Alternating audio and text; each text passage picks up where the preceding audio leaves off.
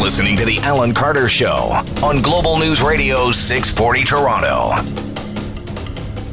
Welcome to the program. Thank you so much for spending some of your time with us this hour. So much to get through today. We'll be checking in with Catherine McDonald, who is reporting from Hamilton on the search for suspects after an absolutely unbelievable and terrifying incident in which a seven year old was shot. Also coming up, Stephen Del Duca. He is the frontrunner in the race to replace Kathleen Wynne. It odds on looks like he will win the leadership on March the 7th. It's a delegated leadership, and he was he is in the lead with the most pledged delegates. Of course, being in first place in a delegated convention is largely the or, or understood to be the worst place to be. A discussion with Stephen Del Duca coming up. Also ahead, Desmond Cole has a new book out. The activist and writer talking about a blind spot in Canadian society how we like to look south of the border and talk about racism and say, well, look at all the problems they'd have down there. But are we willing enough to examine our own systemic prejudice in this country? All of that coming up. But we begin in Peel Region. And have you ever had to go to a meeting and you get there and your ex is there, or maybe your former boss or a former colleague who you had a real falling out with is there? And you got to stand there and you got to make nice. You know, awkward. oh, it is awkward. It was so so awkward today to see Patrick Brown, the mayor of Brampton, standing alongside Doug Ford, and then you take a look at the calendar and you ask yourself, wait a second, I seem to remember something happening on the 24th of January. What happened on this day? Well, it was exactly 2 years ago tonight at around 9:30 that Patrick Brown held that disastrous press conference at Queen's Park where he addressed allegations that were to be aired by CTV that he had acted inappropriately towards women, a number of young women, including one who was underage. Patrick Brown was asked about what happened that night today, and he's being very zen about it. It was unfortunate uh, that you know a false uh, report would uh, change the course of our uh, of our democracy. But you know, in in retrospect, everything happens for a reason, um, and you know, I'm very uh, um, happy to be where I am today. Uh, I got married. I, I had a, a son, and at the pace I was going, that probably wouldn't have happened. And um, I'm really happy raising a family in Brampton right now. It's the Zen Diaries of Patrick Brown, coming soon to a bookstore near you.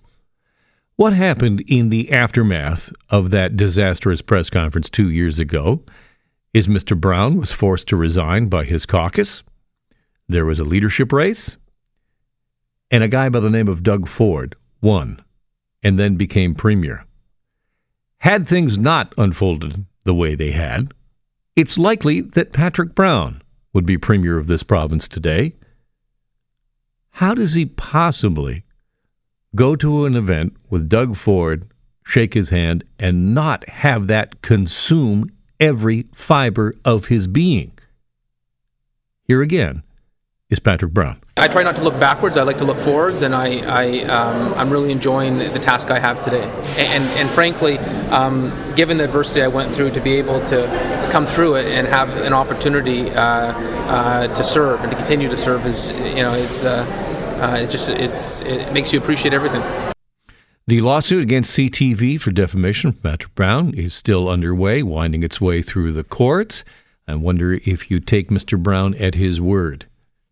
He said today, when asked, "Did you realize the date?" He said, "No, I, I didn't. I didn't know until the press told me that it was actually two years ago today that that all happened."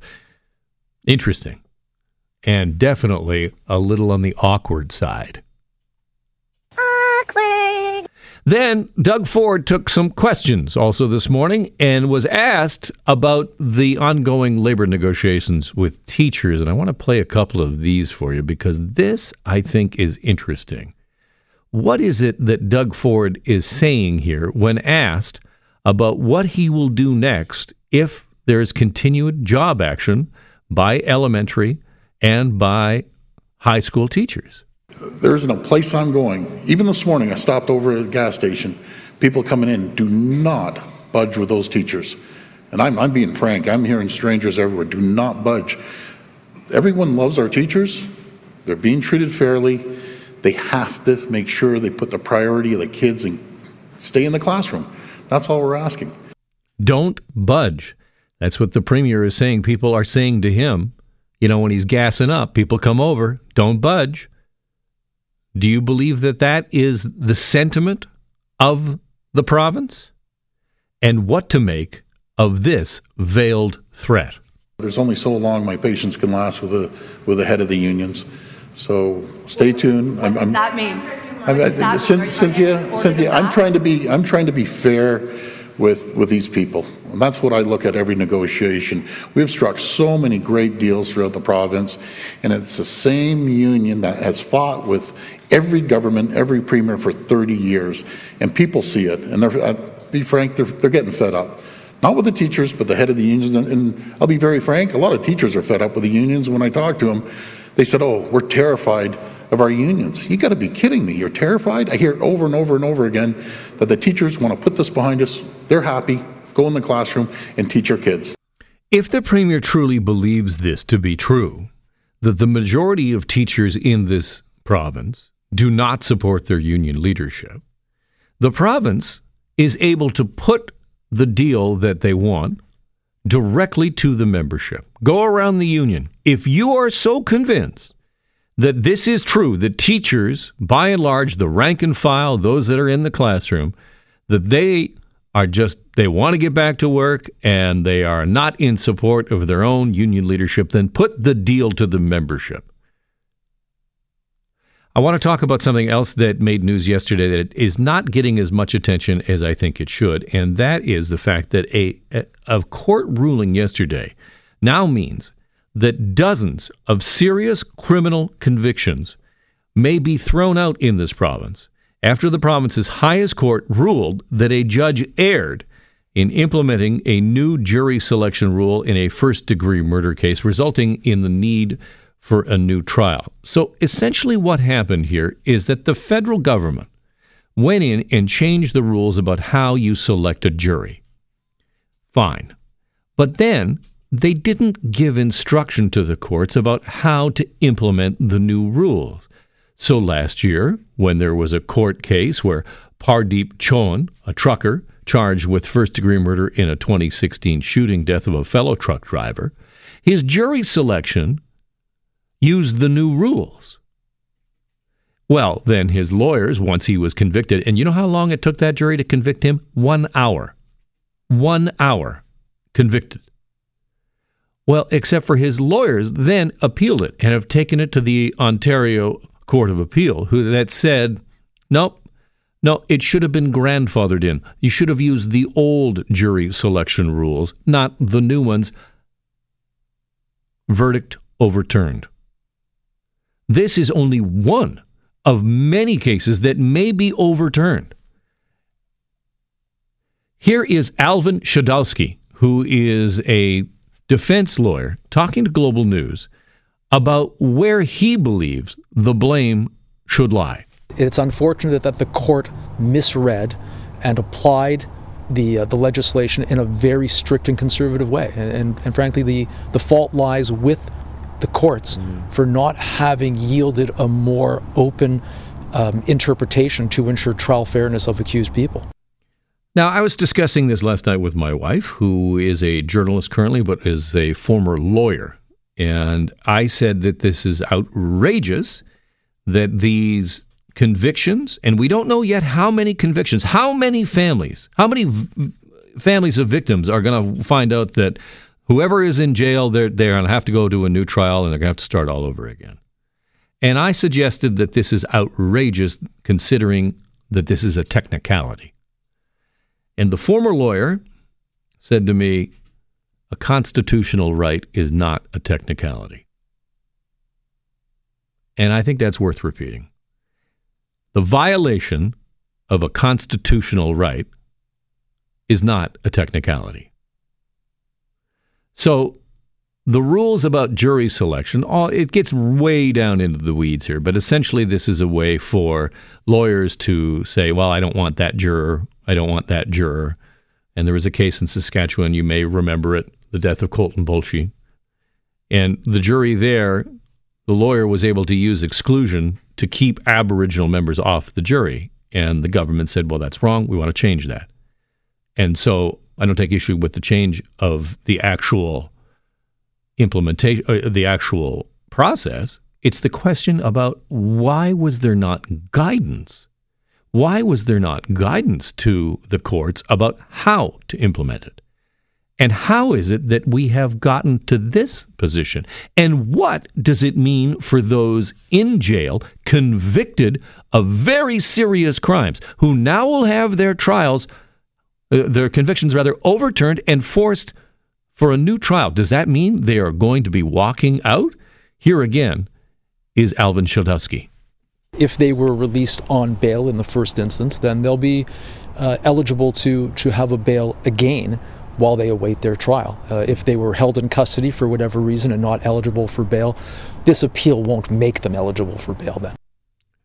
How much is all of this going to cost? We're talking about new trials for an unknown number of very serious cases.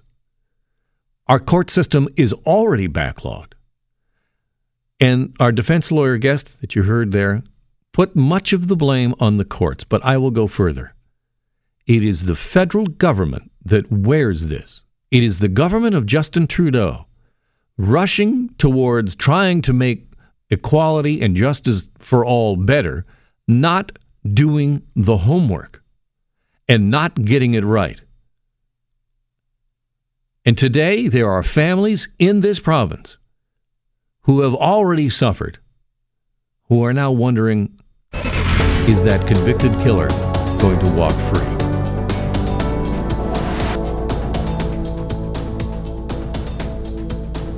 Thank you so much for joining me. Who will be the next leader of the Ontario Liberal Party? On March the 7th, Liberals will pick their next leader in a delegated convention in Toronto. And on Focus Ontario, we have been talking with the candidates for that job. And this week, a former Liberal cabinet member and former MPP for Vaughan, Stephen Del Duca. Welcome to Focus. Great to be back. You are leading in terms of delegates, but in terms of a delegated convention, sometimes being the top runner, it can be the worst place to be in. Can you win this on the first ballot? So I, I don't look at it that way. We we started campaigning very early on. It's been about a year of campaigning for me. Me and my team have been working very, very hard. But the most important thing is that we're not taking anything for granted. So some of the numbers that have come out so far are encouraging. It's good to know that we have a broad base of support. But frankly, I've been in this business for some time, and until those votes are in the ballot box and counted, uh, nothing else matters. So we're going to keep working really, really hard because we know that we have a bigger fight ahead of us as Liberals, which is to get ready for an election in 2022, defeat Doug Ford, and get Ontario back on track. Two of the other contenders for the job, Mitzi Hunter and Michael Coteau, both have seats in the legislature. You don't. Mr. Coteau was here last week. He talked about the importance of the next leader having a seat in the legislature. How much of a detriment to you is that? So, first thing I would say is that Michael, Mitzi, uh, John Fraser, our interim leader, the rest of our caucus at Queen's Park, uh, which has recently grown to six, which is fantastic with Amanda Simard coming over. Um, they're doing an extraordinary job under really, really tough circumstances.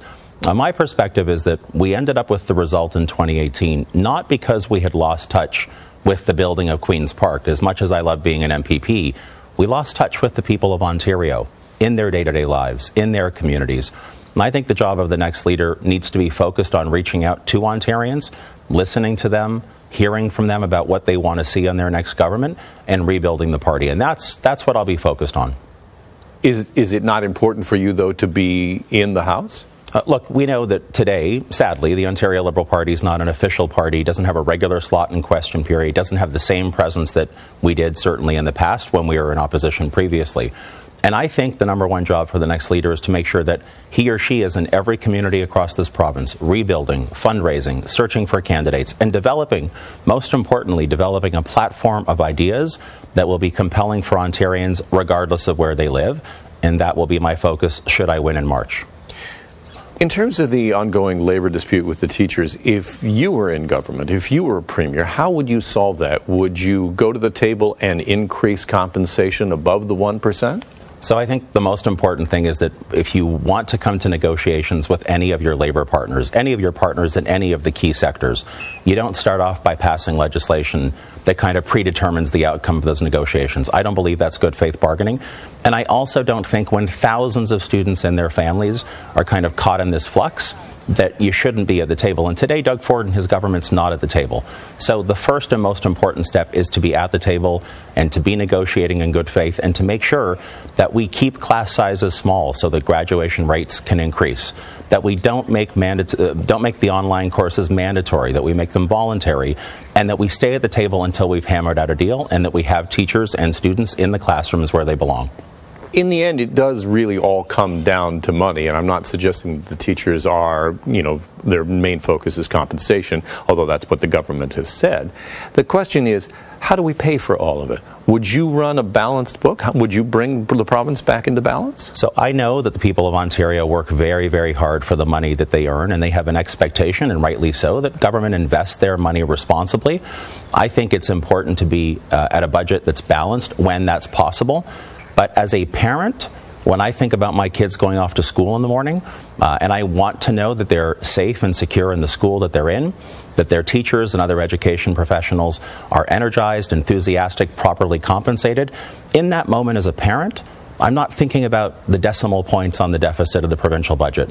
The same thing in healthcare, the same thing in environmental protection. So I believe government has to be responsible, but I believe there are certain things that we want to see in our society that we have to invest in. Is it not that precise kind of outlook that got this province into the debt problem we have now?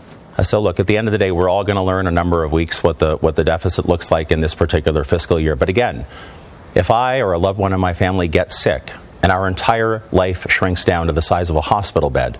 In that moment of extreme vulnerability, when we want to see a doctor or a nurse practitioner and find out what the cure is for what ails us, I don't think we're thinking about the size of the deficit. We want healthcare that works for us, and we want to be at the center of that decision making process. So, People work hard for the money they earn. Government needs to invest that money responsibly. Uh, but to say under all circumstances that one would be slavishly attached to a balanced budget at all times, to me seems irresponsible. There's quality of life, there's the kind of investments that we want to see, public education, public health care, environmental protection, a strong and fair economy. I believe that can be done in a fiscally responsible way, and that's what I would pursue. We're running out of time, but I do want to ask you how do you address the legacy of the Liberal Party going forward? Yeah, so look, uh, for 15 years, we governed the province, and I think on balance, we delivered fairly significant progress. So, for example, nobody I've met in Ontario tells me they wish that we were burning coal again to produce our electricity, or that they want to pave over the green belt, or that they want to eliminate full day kindergarten. We were not a perfect government having a chance to serve in those last four years in cabinet, because I believe experience is the best teacher, I think positions me well to realize what we did well, what we did right, and how we gave Ontarians the impression that we were out of touch with their day to day concerns. We have a ton of work to do. Regardless of who wins the convention in March, we need to come out of that family gathering united, stronger, and focused on one goal getting Ontario back on track. And the only obstacle between the Ontario we have today and the Ontario we deserve is Doug Ford, and he has to go. Stephen Del Duca, great to have you here. Thank you so much. Thank you, Alan. That is Stephen Del Duca, who is a candidate for the Liberal leadership of Ontario and currently is leading in the number of delegates. It will be interesting on March 7th to see how things unfold in delegated conventions. As I mentioned at the top, the worst place to be is in first, because if you cannot win on the first ballot, sometimes all of the rest of the candidates try and gang up on you and if you remember the last Liberal leadership, it was Sandra Pupatello in first and Kathleen Wynne in second, and we all know what turned out there. Also, this weekend on Focus Ontario, we asked the question Is Canadian society hypocritical about race relations in this country? Are we quick to condemn racism south of the border while reluctant to examine systemic racism here at home. Activist and author Desmond Cole tackles some of these questions in his new book, The Skin We Are In. Welcome. Thank you very much, Alan. You decided to examine the year 2017 in depth. Why? Uh, because I was living in that moment and thinking, I want something urgent I want something modern. I want to focus on the challenges that we're living with as black people today.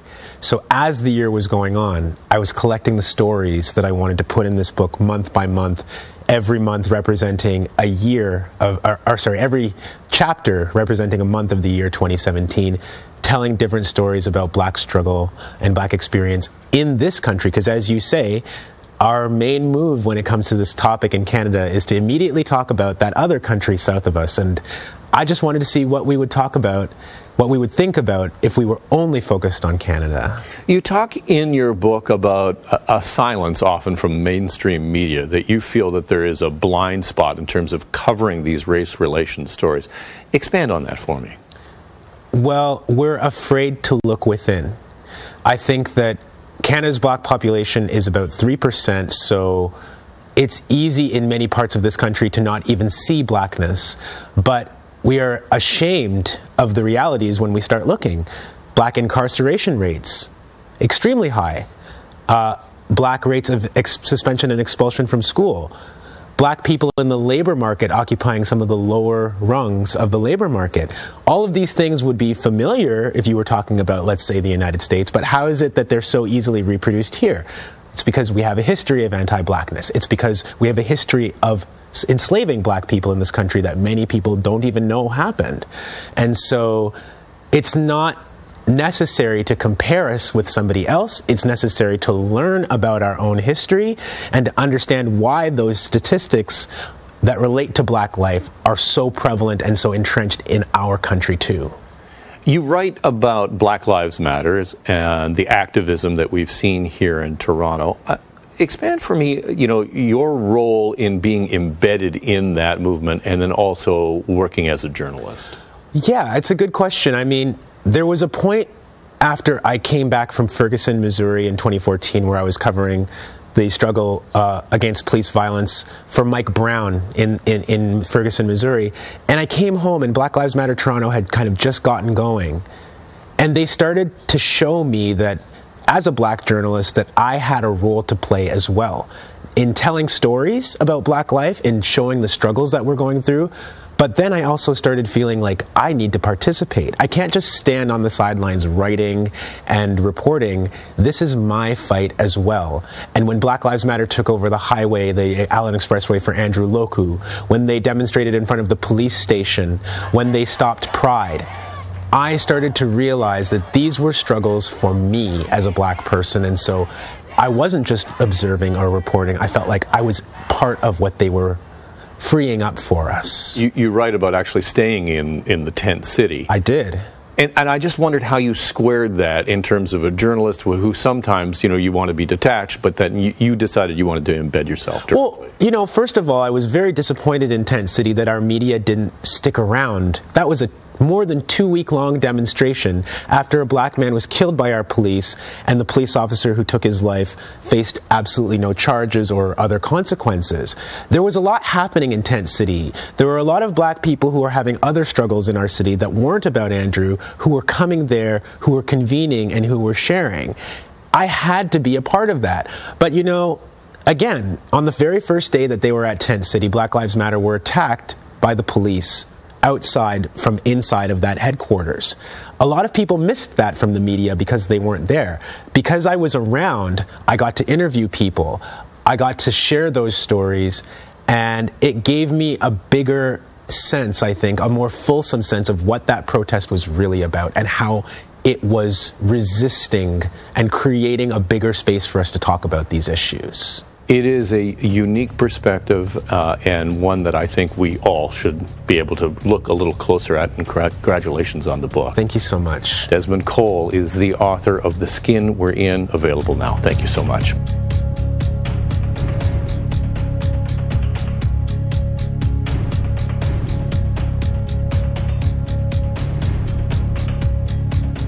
Welcome back to the program. Hamilton police say that all levels of the force are now involved in the investigation of a shooting into the shooting that has left a seven-year-old boy in hospital. Police say the boy had been on the main level of his home when a suspect fired multiple shots into the home from the backyard. A bullet tore into the child's body. He's in stable condition with his family at his side in hospital right now. Police updating the media just a short time ago.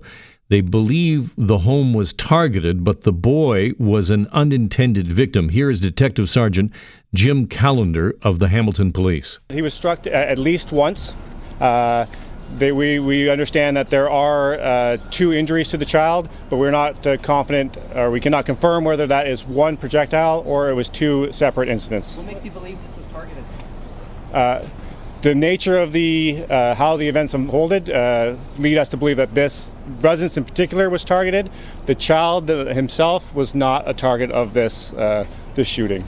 Catherine McDonald is the Global News crime specialist. And Catherine, I know you were at that press conference. What else can you tell me about the suspects that police are looking for? Well, police are trying to get information from witnesses and surveillance to try and create a profile of the, the persons of interest, as they're calling them. Uh, they, they don't want to put anything out yet because they don't want that to affect um, recollections of witnesses. So they're still appealing to the public. All they're saying is that the the shooter who approached the back of the house and shot. We were just looking at that. Uh, we were in the sort of looking over a fence at the backyard. They say he went into the backyard. He shot into the rear of the house, and then he ran back out onto the street uh, to the front of the street where he jumped into a light colored four door sedan and fled eastbound. So they're looking. They say they have a lot of surveillance and they're really uh, desperate to try and get a, a suspect description out there because they want to solve this brazen shooting. What have uh, neighbors been telling you? Well, there are quite a few neighbors that spoke to us this morning, including one man who lives only three doors down. His name is Danny. This this man said just uh, six years ago he he literally I saw a 14 year old boy die in his arms, a boy named Jesse Clark, and he said this last night he was out of his house. He heard the commotion. Um, he heard screaming coming from this house. So he went in and he saw this little boy who he knows, and he was lying on the floor. And he went over and he he held him, and he said there was a bullet wound in his lower abdomen, and he thought another bullet wound on his hand. And uh, he was heartbroken, talking about how this child was saying, "Am I, am I going to die?" And he said, I, I told him he was going to be okay. And um, because this man had, you know, just six years ago witnessed another teenager on his street who died for after a stabbing, he said this this has really affected him. And uh, uh, the family, uh, the, the the mother was there, a couple of other adults were there. Police say in all there were three adults and one other child. I, I understand he has an older sister, uh, and so you can only imagine how difficult that would have been uh, for the family and for the children. That being said, police do believe that the other reason this house was targeted is because they say uh, they didn't say how many, but some of the occupants uh, who were home at the time were, were are known to police. So they believe uh, they're trying to figure out who the intended target was. Was that person in the home at the time? And because they're trying to piece together just why uh, someone would shoot into this home, not knowing obviously that there were children inside, or if they do, if they did, eh, how, why would they do this? It's just awful. The, the latest information we have is that the boy is in hospital in stable condition. Is that still your understanding? Yeah, and I, you know, stable doesn't mean a lot to me, even as a someone who reports on crime. Uh, the officer said we are happy to report he's in stable condition, which leads me to believe that this, these are not life-threatening injuries. Catherine McDonald is our crime specialist for Global News, and we'll have a story on this tonight on Global News at 5:30 and 6. Catherine, thank you for being on the program. You're welcome.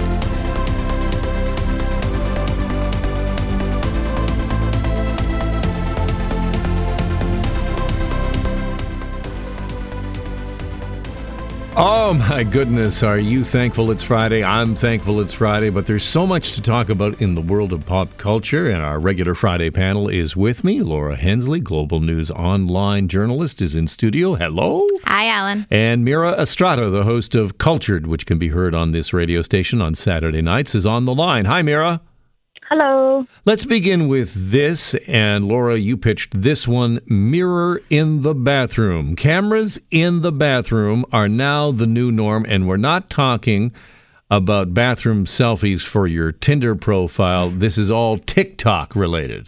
Yes, TikTok creators are using the bathroom as sort of their set and studio. And so the New York Times wrote this really interesting piece about how the bathroom came to be where they're filming all their content. And it's crazy because there's so much um, interesting information about what content performs better. So if you have a cleaner bathroom, your TikTok will actually do better than if you have a dirtier bathroom. Oh, really? So if you you have all your products out on the uh, on the counter, that's not so good. That's not so good. You want to be able to give viewers a sense of your personality, so you can see a few brands, see what your bathroom's like, but you can't have a cluttered space. Why, Mira? Why are we so focused on what's in each other's bathrooms now? I find all of this so strange. Like I, I was like, "Whoa, I am a Karen." When I was reading stuff. All right, Karen. Okay, Boomer. All right, let's move on to the next one. This is a fashion update. Uh, Indian designer and now uh, a bit of a star in the fashion world is collaborating with H and M. Mira, tell me about this. Yeah, so this is super exciting. So Sabyasachi is a very well-known Indian designer, um, probably now on the world stage because he is responsible for designing Priyanka Chopra Jonas's um, all of her well, a wedding trousseau. Can um, we just be done with the Jonas Brothers, please? Why are they so influential? Yeah, so I don't think so, but a lot of other people do. Um, but as like an Indian fashion lover, like he is pretty phenomenal. Right. Um, so this collaboration is big. It's also big because this is the first time H and M has collaborated with an Indian designer, and it's not just going to be Western clothes. He's going to be doing saris and really cool um, Indian prints as well. My only thing is, I'm for so many of us we're trying to move away from fast fashion. And so, as exciting as this is, it's like, oh, but it's H and M, and we're trying to move away from that. Mind you, these pieces probably will be on a higher price point. You won't be able to get a six dollar sari. Probably not. so. Do you feel this too? This, this sort of move away from fast fashion, fast fashion, as Mira said, Laura. Oh, certainly. I mean, climate change is a huge issue, and we know that fast fashion contributes significantly to, to climate change. And H and M is one of the worst uh, when it comes to burning clothing um, and destroying clothing, and it ends up in landfills if it's not burned. So we really have to change the way we're consuming clothes. So to Mira's point, while it's exciting to have these designer partnerships, we shouldn't really be supporting brands that are engaging in these sorts of practices. But Mira, I guess your point is that you know. It, in terms of Indian fashion, you don't see that in a kind of a chain like H and M. No, you don't. So that's why, like, it's sort of a love hate, like a it's a love hate relationship because we've never seen this before. So it's quite exciting. Um, and the way I want to promote it when it comes out April 16th, which is right before my birthday, if anyone wants to get me, uh, if, um, you know, these are like collectible pieces because they will be at a higher price point. So if you're going to buy that one thing to hold on to, buy this because Sabyasachi is very expensive. I will never be able to actually afford a Sabyasachi gown. This will be that one time that I can have a piece that I can hold on to. That's interesting. Let's move to the Grammys, which are on Sunday. This news about Aerosmith was weird that Joey Kramer, who used to be in Aerosmith, actually tried to go to court to be able to say, no, I should be able to perform with the band. And the court said, don't be ridiculous. What else are we expecting this Sunday at the Grammys? Mira?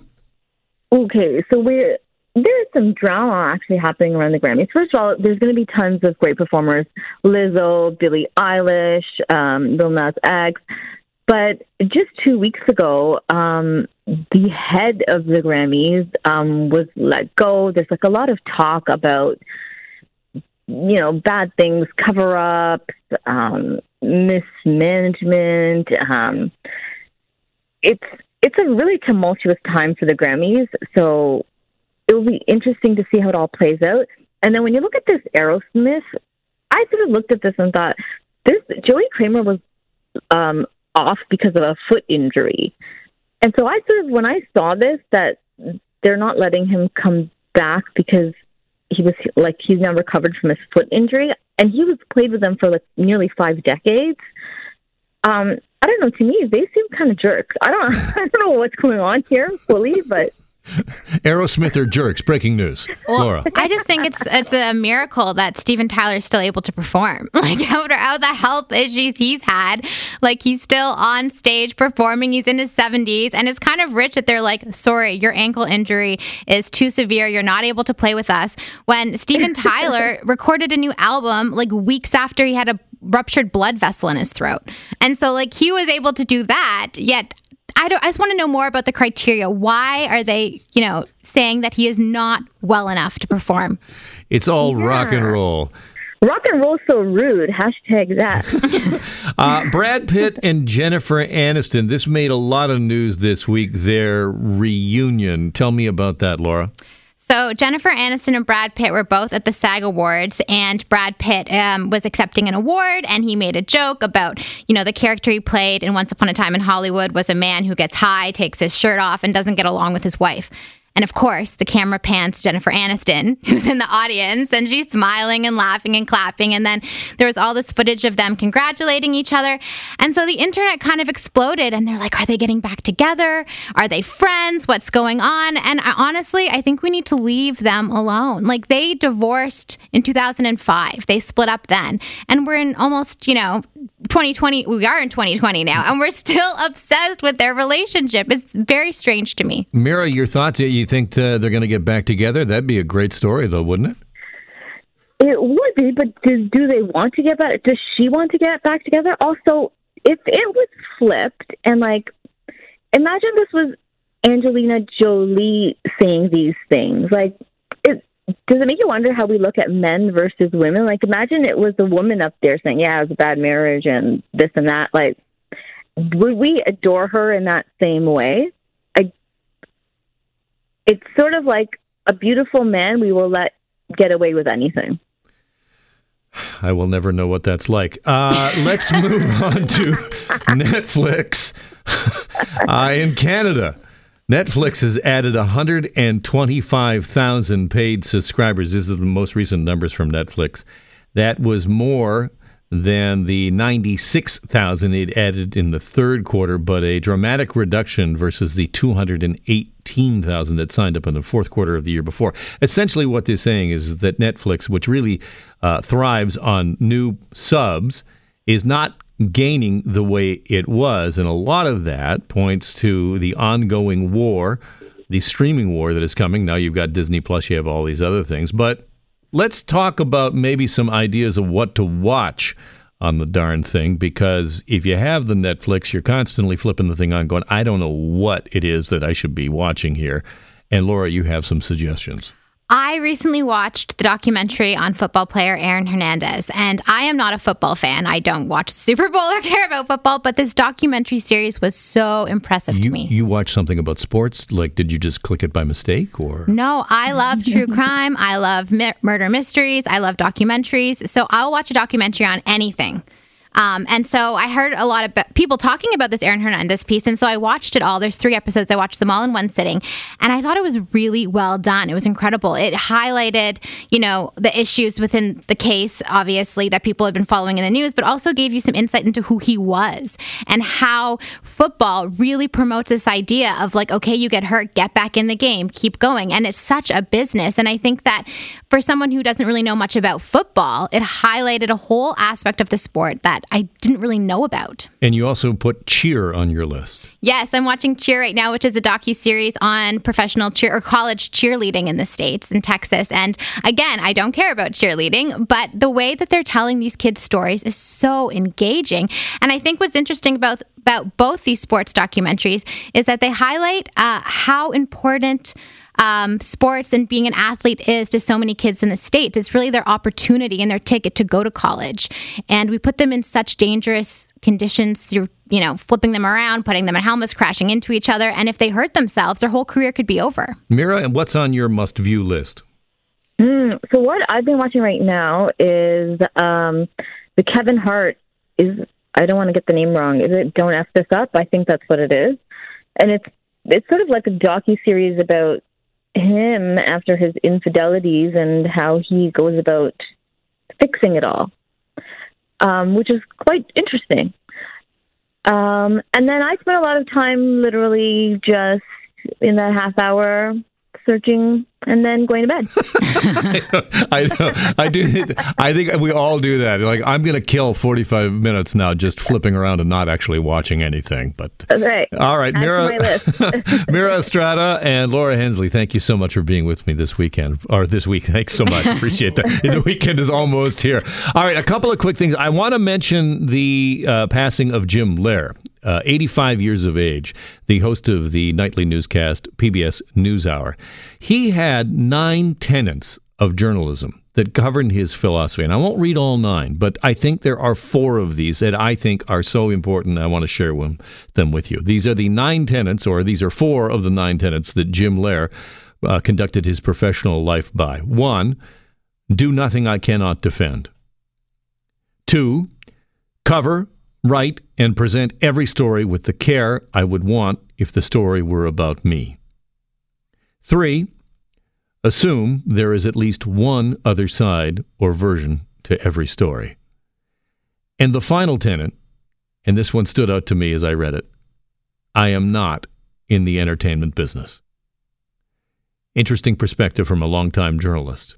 And with that, I now turn to cats because I'm not in the entertainment business either, but I do love a good cat story. God, I hate this freaking cat. The people at an animal rescue group in North Carolina now are trying to get a cat adopted, and they have decided to name it, quote, the world's worst cat. This cat turns out she's just a jerk, says the agency. Amongst the cat's many dislikes, dogs, children, the Dixie Chicks, Disney movies, Christmas, and last but not least, hugs. I think this cat is actually me. We'll see you again next week.